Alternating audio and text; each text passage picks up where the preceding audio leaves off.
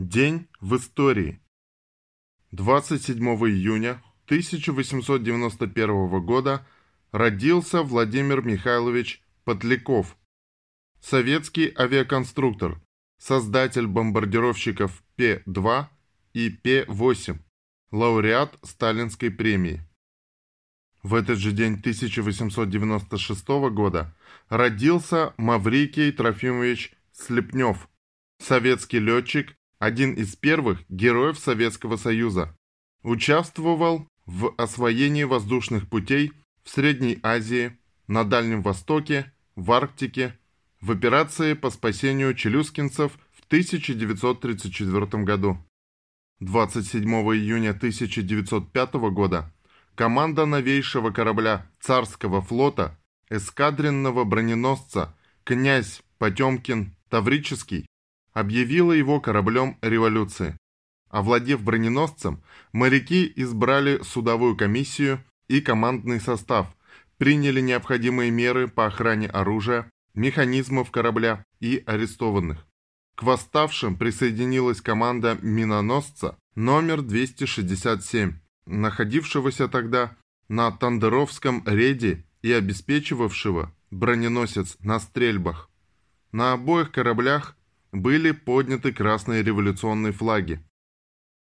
В этот же день 1910 года родился Павел Федорович Батицкий, маршал Советского Союза, герой Советского Союза.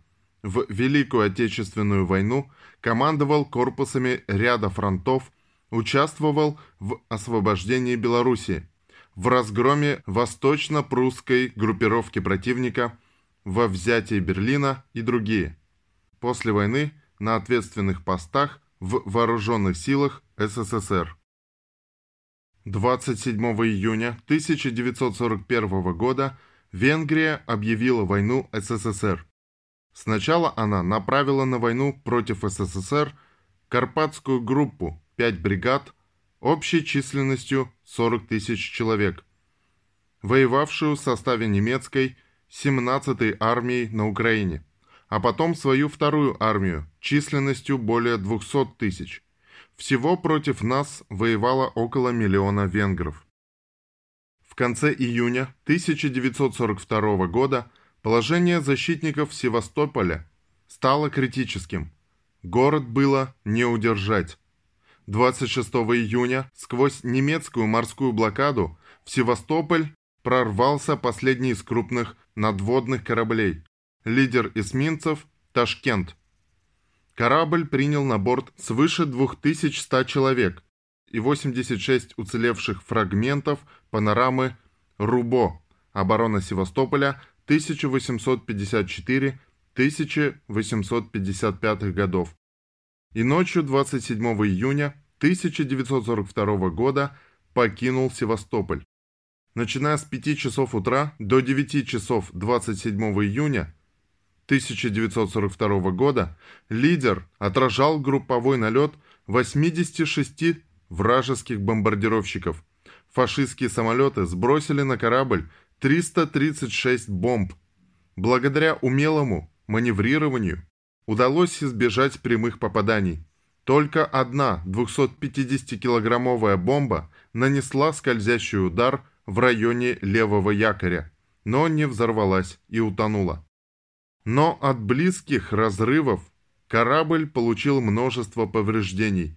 Часть эвакуированных погибла. В 20 часов 15 минут 27 июня 1942 года поврежденный Ташкент под буксиром прибыл ко входу в гавань Новороссийска. 27 июня 1945 года высшее воинское звание «Генералиссимус» Советского Союза было присвоено Иосифу Виссарионовичу Сталину. Сам Сталин к почестям в свой адрес всегда относился весьма скептически, поэтому все поступавшие предложения о присвоении звания генералиссимуса неизменно отклонял. По воспоминаниям современников, убедить его смог в итоге маршал Рокоссовский, указавший на то, что до тех пор, пока Сталин носит звание маршала, он формально не может приказывать своим военачальникам. тоже обладающим маршальскими званиями. Правда, впоследствии Сталин очень жалел о том, что согласился на генералиссимуса. Подчеркивал это тем, что пышную, вычурную форму он не надевал. Он продолжал носить маршальский китель, белый с воротником-стойкой, либо специально пошитый светло-серый китель до военного генерального покроя. И в том и в другом случае погоны на кителе были маршальские. Придворные лизоблюды решили сделать Сталину сюрприз и пошили ему помпезный мундир генералиссимуса Советского Союза. Иосиф Виссарионович посмотрел на это и сказал «Я вам не клоун». На этом несостоявшаяся примерка закончилась. В этот же день 1978 года запущен советский пилотируемый космический корабль «Союз-30». Экипаж, командир Климук, СССР, космонавт-исследователь Гермашевский, первый и единственный польский космонавт.